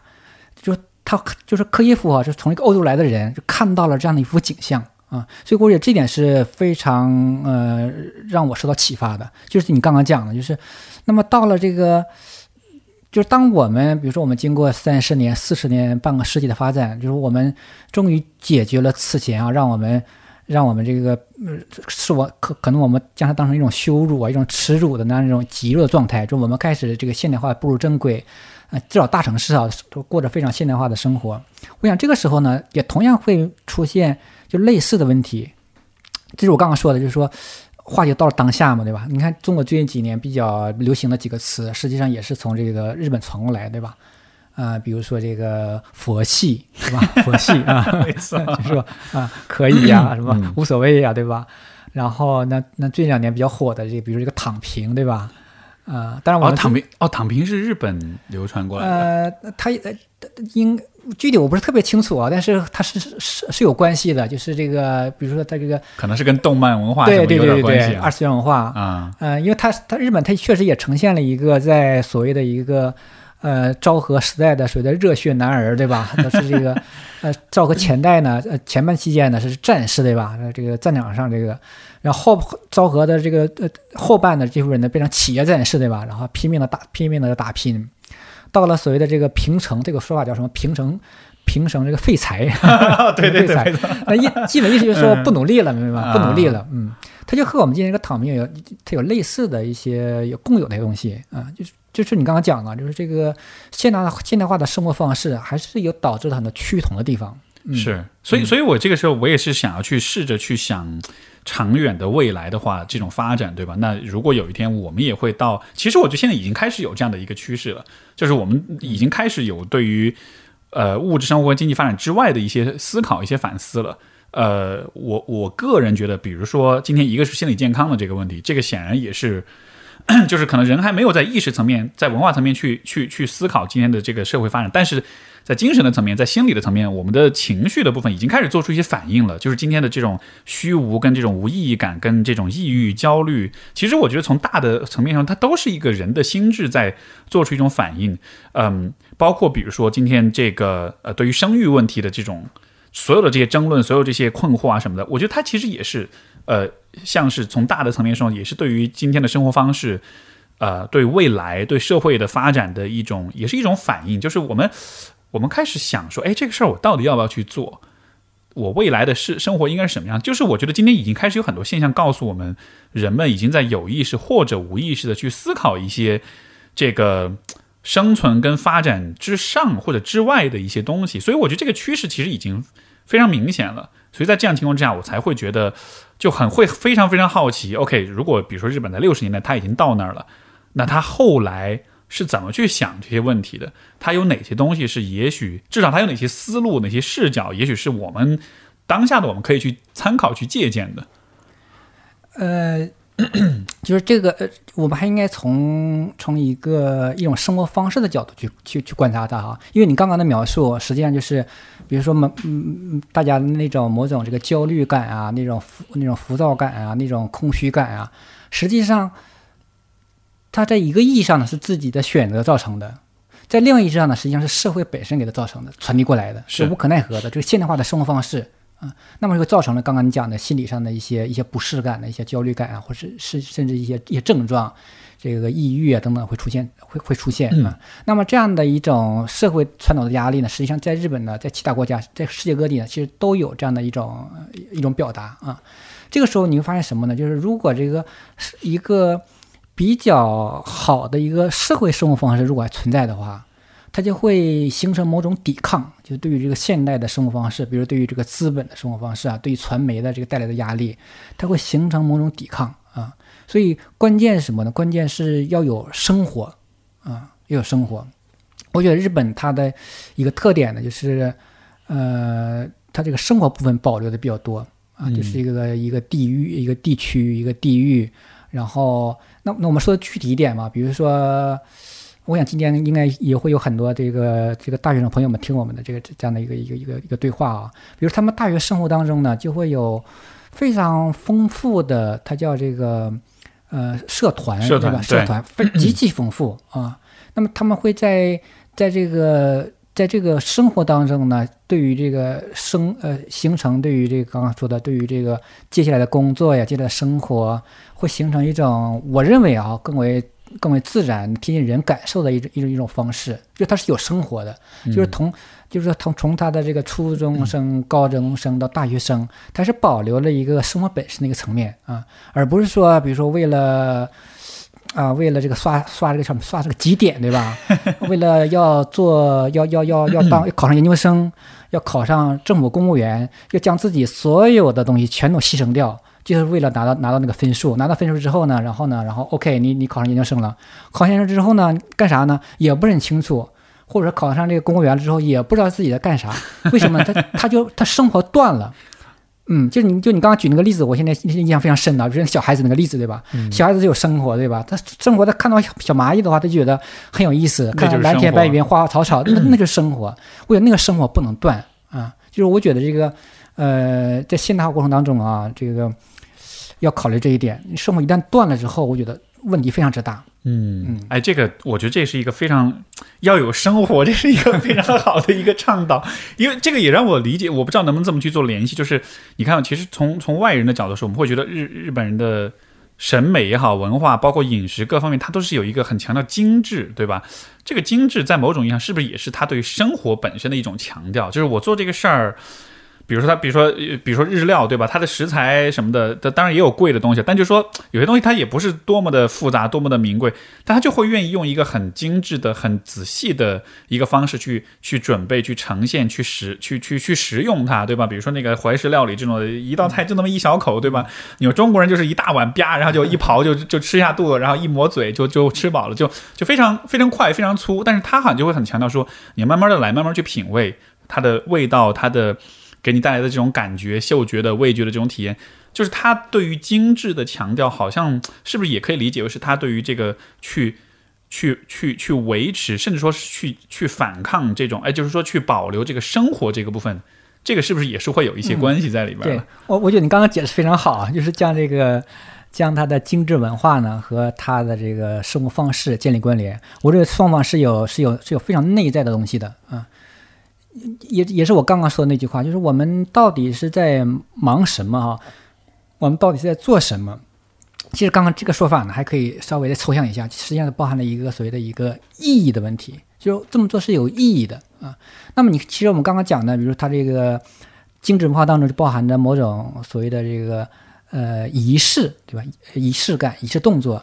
仪式在一个非常实用的这个角度看来的话，它是没有没有特别含义的，对吧？那吃饭之前说我要开动了，不需要的，不需要，对吧？不需要的。对。但是呢，如果从另一个角度来说，它涉及到一个意义，那个意义实际上是关乎我们所有人的生活的。没错。就是如果意义在，那么这个形式可粗糙、可精致；但那个意义不在了，那么如果只剩粗糙了，这个生活就变得难以忍受啊。那如果只有意义在，比如说你的你的物质条件不够，生活可能会。朴素，有的地方甚至流呃失失之于粗糙，但是呢，因为你有意义在，所以你觉得生活还是有意义的，还是值得去啊，值得去活的，对吧？值得去生活的，值得去追求的，嗯。所以这个，但是呢，这个意义呢，又要通过通过刚刚讲的这个仪式去呈现出来。你不能说我我我有很多想法的话存在我大脑当中啊。所以我觉得日本做的，就是今天日本生活当中我们看到的一个比较好的一面，就是。让我们能看到呢，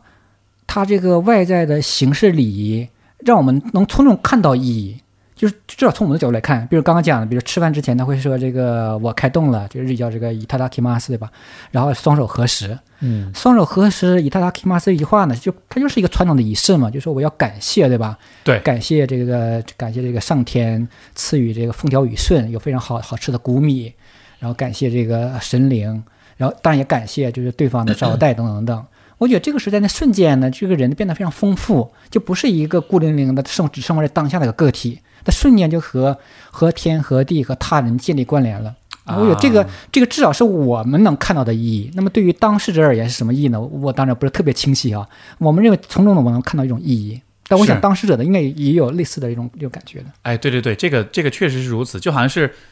如果你只是很理性的看吃饭，你其实就是把一堆营养物质塞到肚子里的过程，它其实非常无聊。甚至说，我们要为了实现这个目的，你都不需要吃菜，就是美食，你就把这些营养变成一坨一坨的胶囊，或者是 对吧？一个什么营养块，一个压缩饼干，你往肚子里塞就行了。这个过程完全不需要有任何美感，也不需要任何享受。但实际上，它通过这样一个仪式，它不光是在味觉上，在食物本身的这种美味上面有了享受，它在吃的过程中，像你说的。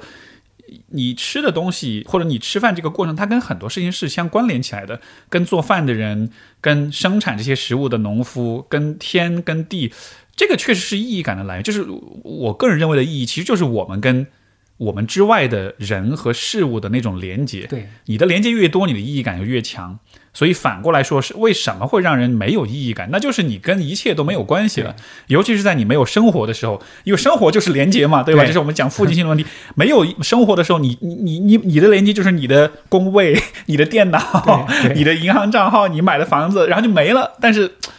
所以可想而知，这个这个为什么今天很多人会觉得啊，生活没有意义啊，觉得很虚无啊什么的，就是其实就是少了这些真的能让你感到跟万物联系起来的这种对，过程。哎，这个和万物的联系，和万物的联系和和万物的关联呢，我们可以用一个字来表达。我记得，呃，我给学生们讲这个讲这个社会学的时候呢，啊、我总会说，我说形成我们社会的根本原理是什么？呃，大家面面相觑啊。那我开始提示他，我说政治背后的原理是什么呢？呃，同学们努力思考一番之后呢，经过几番试错之后呢，会知道啊，政治背后是讲权力的，对吧？嗯，那我说这个经济背后的是什么呢？啊，大家说的很清楚，就是钱。我说钱的话是我们普通人的说法，你要走，你要你要说它是资本，明白吗？对，我说社会是什么呢？大家不清楚了。然后我说，当我公布答案的时候，大家变得不理解了。啊我说社会的根本原则就是一个爱。哦啊、这个 爱呢是我们太日常的说法了，但是呢，啊大家是不知道它背后的这个含义的。这背后含义是什么呢？其实就就恰恰你刚刚说的，爱是必须指向他者、他人，指向对方，指向外部的，而是你只有在指向外部的过程当中，才会找到你自己存在的意义。否则的话，你就是一个孤零零的个体，你孤零零的，你觉得这其实蛮可怕的，明白吗？啊、所以只有在和这个外部和他者建立关联过程当中，才会找到自己的意义啊。所以我刚刚讲这个这个一切是生活嘛，对吧？艺术形式、小说、小说的表达啊，包括我们刚刚谈的很多文化现象，都要围绕这个生活去去组建。嗯。这个我好喜欢这个说法，是爱，但它是一种广义的，不是浪漫之爱的那个爱，对吧？对是是广义的一种跟万物连接。对，所以，哎，这我我觉得说到这儿，算是我真的是今天一个很大的收获，就是所以说日本的它的文化让我们那么的惊叹，那么的喜爱，包括整个它这个发展有这么独特的一个形态，我觉得可能一个很本质的问题就是它确实是非常非常善于帮助人们去。去爱，或者说是去跟世界、跟万物建立联系，它的各种文化形态上，你看它特别擅长的事情，比如说前面讲的关于日本的小说会很细腻的描写，对吧？电影也好，呃，饮食的文化也好，这种就是包括它的建筑设计，呃，城市的规划各个方面，就是就是你会感觉到它是在这个整个这个文化，它作为一股力量，它是在帮助每一个人去。真的是在生活中能够去体会到，哎，你跟这座山，你跟这条小河之间那个关系，它是很，是很呃花功夫、花心思去去推动这些事儿的。它不是那种反过来说，我要让你注意不到这一切，你就去忙你的事儿去吧。好像是有这么一个很像是一个很关怀的一种视角在里面。呃，当然这个这个里面也也有一些就是我们基于我们呃基于我们常识啊不太容易理解的地方，但是我觉得可以纳入到就是我们刚刚讲的这个人和万物之间的关联，或者说用一个词凝结的话，放到这个“爱”这个词当中啊。比如说，我们又我们我们今年刚开始谈到的，比如说日本的小说呀、电影啊，或者说是一些包括动漫啊，比如结局这个恶和善变得非常相对的过程。实际上，这里我认为就包含着一个，就是对于从你的角度来说，一个一个打上引号的一个恶的一个他人或他者的这个关系。你如果是建立一个强烈的一个排斥的基础之上，实际上你你就和他做了一个切割。对但实际上那个就是那个刚刚讲的那个恶的对象，那个那个那个恶德的恶的行为的表现的那个那个人，实际上他也是一个生命，有他独特的这样的一个生命轨迹。如果你如果我们将自己呢，将自我的这个那个概念稍微敞开一下，你们发现什么呢？发现我们可能对于他的那种憎恨，对比如善对于恶的憎恨，不是我们基于这个当下意识的想象的善恶势不两立，不是这样子的，就是你会多了一内心多了一份柔软的东西，你觉得啊，他可能是不得已的，也非常可怜的。那么这个呢，这个这个佛教叫慈悲哈、就是这个这个慈悲之心，它就是源于人和这个万物啊。其实万物在这个宇宙的尺度上差别就不大了，就是比如说个人意义上的这个善恶，在宇宙的尺度上，那又能差多少呢？没错，嗯对吧？是这样的，这个我完全同意。就是说，我们对于善恶，呃，可能很很本能的反应是很排斥恶的部分的。但是我觉得这当中一个很重要原因，是因为其实每个人自己也有恶的部分，但是我们不愿意去直面或者很坦诚的去看这个部分，就是我们每个人也是有可能作恶的，就好像是一个一个一个。众人皆知的说法就是，每一个人都不认为自己会是那个纳粹集中营里面的那个守卫，但当你真的在那儿的时候，他们也就只是普通的德国人而已，他们也只是对吧？他们不是什么魔鬼的化身或者什么的，所以就好像是我们都就这个就跟死亡一样，人都会死，或者人也都有作恶的可能性，但是真的是得。看见这一点，也看见别人有这样一个部分，所以当你有这样一种理解的时候，可能对人性的这个理解会宽广一些，而不是说就是很喜欢站在道德高度去评判这样子的。所以这个我觉得，我们因为我们刚刚谈的是一些文化现象嘛，实际上背后也包含着这个这个教育，比如比如刚刚讲这个生死问题，日本有大学中开设一门叫这个死生学。哦，是哦，他们会专门聊这个话题。对对对，就是说，就是这个这个这是广泛的意义上的这个。呃，人文教育啊，我觉得这个呢，坦率说啊，我认为我们的我们大学的教育呢是相对缺失的。我觉得真正的对于对于生命本身的啊，想到这一点的话，我我不知道你知不知道，顺便帮你介绍一下我朋友开的那门课程啊，就是那个就是那个我的几个朋友在爱道斯啊开设了一门叫《人文通识一百讲》啊，其实其实对，其实当其实因为当最初其实我也是参与其中的，那后来因为什么原因我退出了嘛，对吧？其实当时我们的一个基本考虑是说，我们要提供一种真正的关于这个，呃，关于这个人本身的一个教育啊，我我觉得蛮重要的，我觉得是。哎，你你刚才讲这个，我觉得，所以他们在日本的在大学，他是会专门有关于生死这样的课程。哇，我觉得这好重要啊，因为很巧，我刚刚昨天，因为这两天不是有一个摄影师，他在我不知道你有没有关注，就是他自杀了，写了一个很长的遗书，就有讲到他这个。呃，以前被霸凌啊什么，可能给他造成一些创伤什么的。然后反正最近就是微博上讨讨论挺多的这样一个事情。我昨儿就在发微博，我在讨论这个事儿。我就说，其实，呃，你看像比如今天高校大家也很紧张啊，学生怕自自杀什么的。我就在想说，其实你要防治自杀的话，其实最好的方式就是去，就是把死亡跟自杀这些话题去污名化。就是不要去回避它，应该去讨论它，因为当你因为因为你我们今天一直在聊，就是生死，呃，包括对于自杀的这种想象，就是对吧？就是这个其实就是我们人自然而然会有的一些想法。每一个人在这一辈子的某一个时刻，一定都想过自杀的问题。不管你有没有真的去尝试，但是你至少作为一种哲学上的思考，你也至少想象过。这个加缪说，那是唯一唯一 对对对问题，唯一重要的问题嘛，对吧？但就是这些这么重要的问题，但是你看我们今天这个文化的氛围的一种，就是社会的一种姿态是说，就别想这有的没的，这不吉利，呸呸呸，都是这种态度。对。这其实是对人的一种很强烈的否定和一种不接纳，对对吧？就就换句话说，这是这是这这这是不爱的表现。对，因为如果说爱是连接，爱是看见的话，那这每个人都有的部分，我为什么不去看见它？所以，如果是这么样一个很死这么强的死亡禁忌来面对这个问题的话，那你想，比如说对于有些学生，他本来很痛苦，他想了关于死的问题，他想找人聊，他没法聊，对，别人会嘲笑你，会讽刺你，会批判你，对，结果就是你会更加孤独，对。而我们可以看到一个一个很显著的问题，就是自杀的人一般都是非常非常孤独的，对，就是他在。做这个事儿的时候，他没有办法跟人去聊。如果一个人跟身边的人有很多的连接，对，通常这个人是不会自杀的。往往都是那些最孤独、最没有人看见、最没有人理解的人。所以你说今天，比如说，所以我会觉得哇，就是就是，如果是在大学里面能开这样的课，就去聊生死。对，我觉得这样的话，所有的辅导员都可以放心了，你学生不会 不会自杀的，因为他们有机放，他们有机会有空间去聊这个事儿，对吧？但是啊，就没有人做这种事情。对这个这个呃，实在是太重要的一个领域了。我我我每年上课的时候呢，我会拿出一部分时间，呃，给同学们讲这个安全教育。什么安全教育呢？实际上说的直接一点呢，就是你要你要你要去面对生命当中的一些，比如说脆弱的时刻。什么脆弱时刻呢？我们知道有非常危险的地方。其中有一点呢，就是说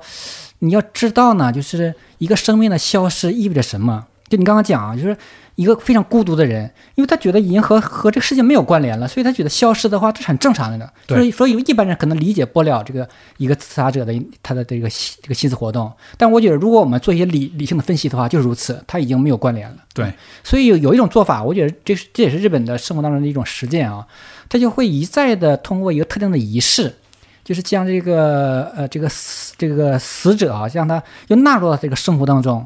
嗯，就比如说我们刚刚讲的这个这个东京奥运会开幕式啊，其实它它就是一个，它最初就是一个这个它它有一个这个祭奠的意思，因为它在这个二零一一年的，就是这个三幺幺大地震。它不是将近有两万人这个丧生吗？对啊，它最初那个节目是要纪念那一次丧生的人的。啊那么后来到二零二零年，这个新冠爆发，对吧？全球几百万人丧生，那么这个节目呢，就二合一啊，都包含着这样的一种对于死去的人的这样一个纪念啊。所以我、哦我我我我我跟学生们交流的时候，我就说我说我就说，为什么在我们的文化当中，就是对于这个死亡有如此强烈的禁忌啊？就是不很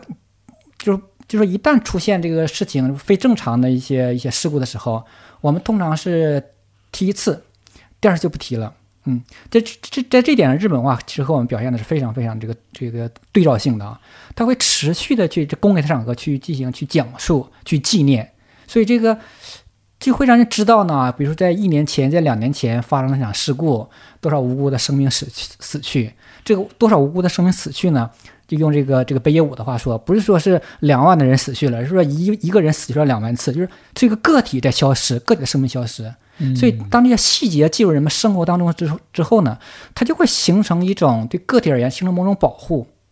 让你去反思啊，就说生命的脆弱，或者说每个人都有他非常不容易的、不得已的一面。是。这样的生活当中呢，对别人可能更多了一层这个叫什么叫这个友善或友爱啊，或者是一种一种仁爱呀、等等等等啊。我觉得这个都和这个这个生命教育是有关联的，嗯人文教育。没错，没错。嗯哎，我觉得这个是很重要的点，就是如果一个人的存在都已经跟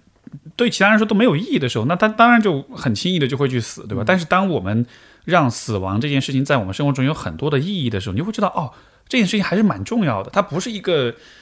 呃，这个宇宙中的一粒尘埃就是嗯微不足道，它是它是有重要的意义的。你是可以看到人们他人对于死亡的那种反应，它所产生的所有这些涟漪效应，所有的这些这些这些影响，然后这个时候它也会反过来帮助你重新审视，就是你自己关于死亡对乃至关于自杀这样一些问题的思考。，就是比如说你在电视上画面上，比如说发生了一场一场意外事故，对吧？一场比如说交交大的交通事故啊，尤其是公共安全事件。那么第一年你会看到很多所谓的这个遗族啊，或者是这个这个家属非常伤心、非常痛苦、非常痛苦。那么这个事情呢，不是说就就这样结束了。那个痛苦对于很多人而言呢，可能是要一生的，明白吗？用一生时间去去去慢慢抚平的。所以第二年事件呢，这个社会还有还有还有这个机会，让他在工作面前去说一下自己，就是说这一年生活面临怎样的一个一个一个痛苦啊。哦这个时候，我们所有人呢都会知道啊，那个时候呢，我们会跟那种共鸣，就去我们的生命变得非常丰富，明白吗？嗯嗯，很有意思。所以我以为为了这个教育啊，这个教育就不单单是刚刚讲学校教育了，就是社会本身或者生活本身就是就是一个好的一个教育机制。嗯对这点这点其实非常让我羡慕的地方。对对对，就是对对对，你说这个真的是啊，就是我们的文化当中对于死亡的呈现是是刚刚发生的时候，那个最悲痛、最痛苦的时候，大家都是抱头痛哭，但是翻篇翻篇了，然后就翻篇了。但是实际上，死亡的整个影响，它这个现象是一个很持续时间很长的一个东一个过程，在。在隔天，在一个月、一年、十年之后，其实每一个阶段，我们对于这个死亡的这个现象，它都是会有带来不同的一些影响。但是我们看不到这个延续的过程，我们只看到当下那一刻，所以我们对死亡的那种恐惧或者说那种排斥，我觉得可能是来自于这个地方，就是说，就说你只看到那一下，那个当然是最难受、最难受的时候，但你看不到在那之后，其实人们的这种平息、这种恢复，或者呃，跟在死亡当中找到了一种某种呃某种内心的这种接纳，某种对吧？就是能够去调和，能够去接受这些事情，就这个过程其实是很完整的。但是你只看前面一个切片，后面全部不看，那那你当然会很害怕的。就是就是你刚刚描述那个过程本身就是生活，就是生命。如果没有了那一块儿，那自然而然我们就我我们所有人就少了一块儿，对吧？我们在共同的共体的意义上，我们就少了那一块儿。然后所有的关于这个，比如关于这个生命文化的，就变成了一句口号，没错，嗯，变成书本上的一句话。嗯，所以这个有个说法嘛，这个我书中引用了啊，就是我我我特意重点分析了一部电影叫《寻梦环游记》，对吧？里面这有个说法叫说死亡不是终点，遗忘才是。我觉得这个它是一个非常非常这个呃精准的、尖锐的或者本质性的表达，嗯它自己涉及到意义的问题。没错，嗯。没错，就是那个，嗯。就是就是是那个呃，是那动画片儿是吧？对对对，啊那个那个迪士尼那个电影，对对对对嗯对对对嗯啊，嗯是是是，嗯。这个这么，你你再联系到这部片儿，我嗯。现在再来想这个问题，我觉得哇，真的是这样子，就是遗忘才是终点，嗯，哇哦。真是没有想到，今天聊日本的文化，聊到最后聊到关于生死的问题，这个是一个 哇，让我好头皮发麻的一个嗯。因因为最近我也有很多在跟不同的人在讨论这个问题，嗯。就是我还是一直蛮相信向死而生这个这样一个看法的。嗯我觉得今天很多关于生活、关于未来的问题，好像很多问题答案确实是在这个地方，就是我们不太想死的问题，嗯不太想，包括我们的生活中没有把它融入进来。但是，嗯，我我以前分享过的一个故事，我觉得很有趣，就是我的父亲，他跟他的 哥哥，他们以前因为一些家庭的纠纷，就很多很多年都没有说话那种，就绝交那种的。结果后来他们两个的还有一个姐姐，那姐姐去世了。当时我们去参加他们的那个姐姐的葬礼，然后就在在这个最后就是在火葬场，然后就反正大家就去去了之后，就是那个就是那个遗体被推进去那一瞬间，被推到炉子里面，所有人开始放声大哭，然后哭完了之后，他们又开始说话了，又一块儿吃饭去了，就是就是，就好像是你真的是人，有的时候你得面对一下这些东西，然后你才会重新提醒你什么是最重要的，因为没有那个过程，你只是每天活在自己的世界里，为自己的利益、为自己的自尊跟面子去去呃去争斗的时候，你你是断联的，你是你你是不在乎任何人的，所以这好像是我们随时都记得死亡这件事，好像才能变得。柔软一些，变得温柔一些，我们跟彼此的相处才会更和谐一些。对，嗯，就说呃，就这个话题实际上就是。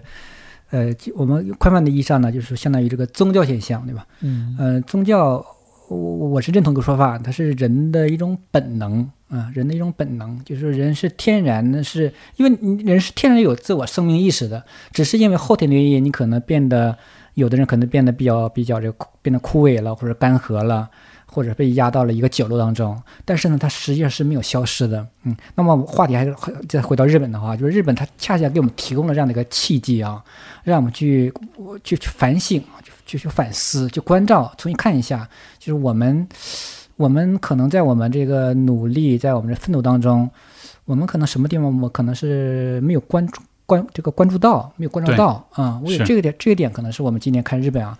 是一个非常重要的点。没错，没错，这个这个我我知道，这个李老师有些话不方便说啊，但是我我是我是觉得说，我其实是非常非常厌恶那种就是好像就是小日本啊，你知道，就是好像很敌视这个国家。当然，历史上的原因完全是很重要的，这个我我们要去铭记啊，这些都都都是很重要的。但另一方面，我一直就是这样一个感觉，我就是觉得明明不同的文化当中有一些我们可以去参考、去学习、去借鉴的东西，但你如果仅仅是因为贴了一个标签对它敌视，然后你就忽视这些东西，我觉得特别特别可惜。对，但也是因为如此，今天 我才邀请李老师，我就跟你聊，就真的是有很满足到我的这个好奇心，就是原来发现哦，原来其实在这个文化当中有这样一些东西，它不是一个民族性的东西，它更是更更多是一个人性的东西，而这些东西我们是可以去。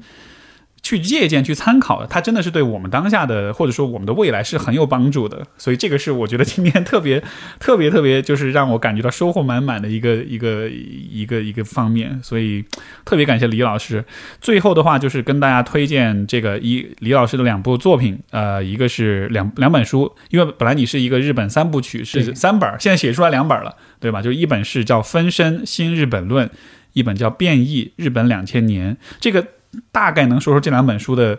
呃重点，或者是虽然有点难哈，是但是就能不能简单的概括一下这两本书大概讲的是什么？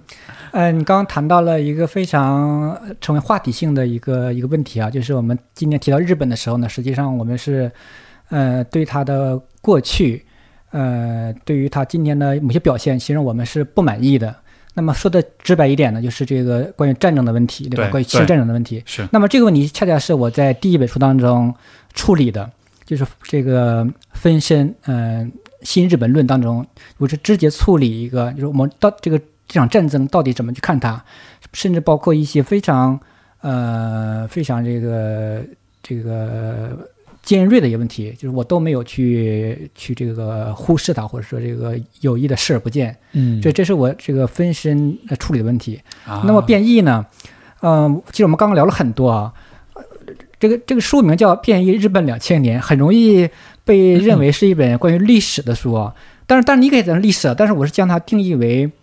呃精神史啊，将它定义为一个呃对于对于一个一一呃一个民族一种呃一个国家。从它成长的意义上对它进行的分析啊，所以我我也有两个说法，我说这本书不要当成历史书去看，把它当成一一种这个呃人文，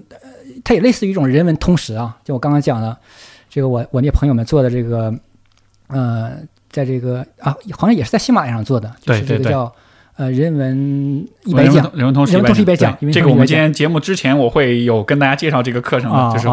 对对对实际上，这个 我其实我也更期待的这个读者们从这个角度来去阅读它啊，因为实际上我在写的过程当中，我是动用了大量的这个，比如社会学、民俗学、宗教学、政治学，呃，然后经济学、心理学，用的非常之多啊。就是我是想给大家呈现一个，就是我们。呃，呈现一种结构，就进去之后呢，我们可以看到一个比较整全的生活，而不是说啊，这是历史叙事，只是给提供一个历史层面的一个观察，或者是经济分析，从那个理性人的角度去犯去看这个人怎么谋求利益的最大化，不是这样子的。因为经济的分析、历史的分析或者文化艺术的分析，这些实际上是整全分析的一部分。所以我在这本书当中有一个一个小的一个野心啊，就是要提供这样的一个一个整全的结构啊。当然这个。呃，虽不能至，去向往之啊，是我的一个目标。嗯，嗯，明白明白。那这个呃大家如果对于我们今天讨论的话题，对于日本感兴趣，我觉得我听上去有也看上去有点厚啊，但就是听上去是蛮不错的两本书。那那个第三本你打算写什么呢？呃，正在构想当中、啊，正在看，好好好，卖个关子，以后再说。对，好啊好啊，那这个今天跟李老师聊得非常的开心，然后也收获很多。那么，然后大家也别忘了看一下我们放在呃节目简介和评论区里的这个人文通识一百讲这个课程的链接。今天我们的这个讨论其实就是一个非常好的例子，告诉了大家就是人文通识的教育是怎么样帮助我们去思考、理解生活中的很多问题的。所以我相信这个对话也会是一个很好的范本。那么，如果你对人文通识也非常感兴趣的话，现在趁着喜马拉雅的一二三狂欢节，可以获得五折的超低优惠。这个是以前的啊、呃节目推广当中我们都没有获得的一个很好的价格，所以大家不要错过这个机会。我们的今天的节目就到这儿，嗯，好的，谢谢大家。好，谢谢大家，我们下次再见，拜拜。